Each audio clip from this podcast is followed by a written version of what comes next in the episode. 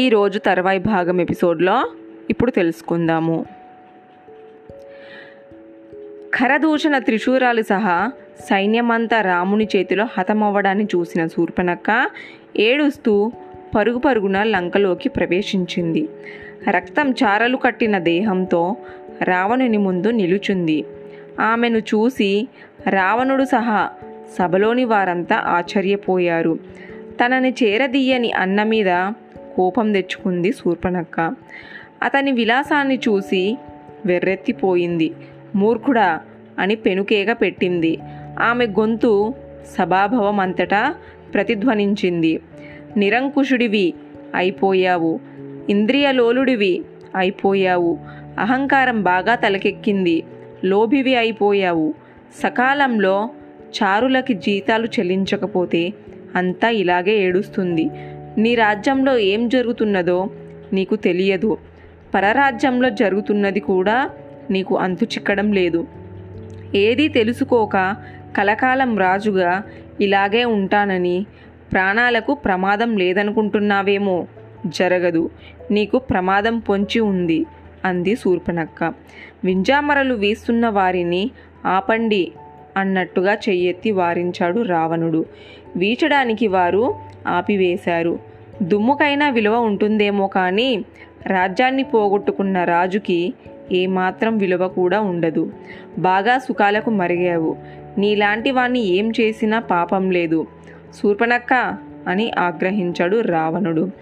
సమర్థులైన చారులు లేకపోతే రాజు ఇలానే తయారవుతాడు.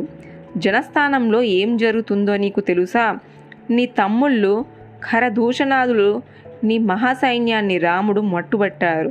నిన్ను నీ రాజ్యాన్ని నేలమట్టం చేయడానికి అంకురార్పణ చేశాడు. అయినా నువ్వు కులాసాగా సభాతీరితో కులుకుతున్నావంటే నిన్నేమనాలి అని నెత్తి కొట్టుకుంది శూర్పణఖ. నీ చెల్లెలు అయిన పాపానికి నన్ను చూడు, నా గతి చూడు. నా ముక్కు చెవుల్ని కోసేసి పంపించారు. కళ్ళు పెద్దవి చేసి చూసు అని అన్నాడు రావణుడు. నిలువెత్త బాధగా నిల్చున్న శూర్పణఖను చూశాడు. చింతించకు చెల్లెలా, నీ పరాభవానికి తగిన ప్రతీకారం చేస్తాను. అంతవరకు నీ అన్న నిద్రపోడు, తెలుసుకో శూర్పణఖకి సమీపించాడు రావణుడు. నీకు ఈ వికృత రూపాన్ని కలిగించింది ఎవరు అడిగాడు. చెబుతానన్నా చెబుతాను.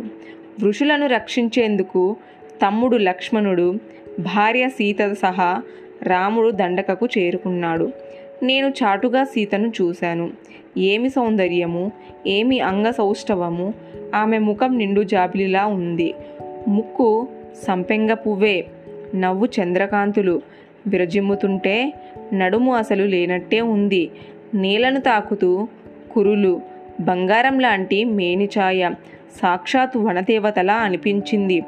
నేను ఎందరో సుందరీమణులని చూశాను, కానీ సీతలాంటి సుందరీమణిని ఇంతవరకు చూడలేదన్నా. ఆమె ప్రేమించినవాడు, ఆమె పెళ్లాడినవాడు ఇంద్రుణ్ణి మించిన వాడు అవుతాడనిపించింది. అనిపించి ఆగింది శూర్పణఖ. అనిపించి తర్వాత జరిగింది చెప్పు అన్నట్టుగా చూశాడు రావణుడు.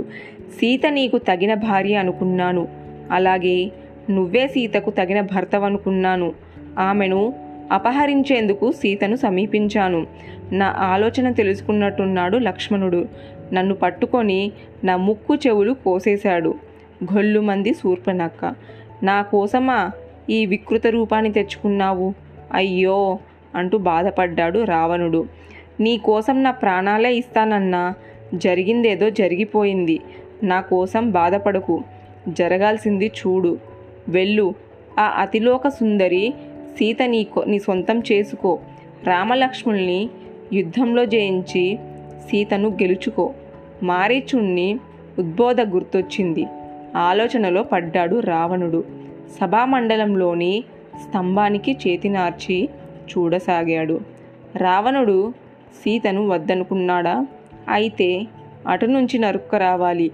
రామలక్ష్మణుల మీద తన కసిని అలా తీర్చుకోవాలనుకుంది శూర్పణఖ అన్నది ఇలా తర్వాయి భాగం నెక్స్ట్ ఎపిసోడ్లో తెలుసుకుందాము.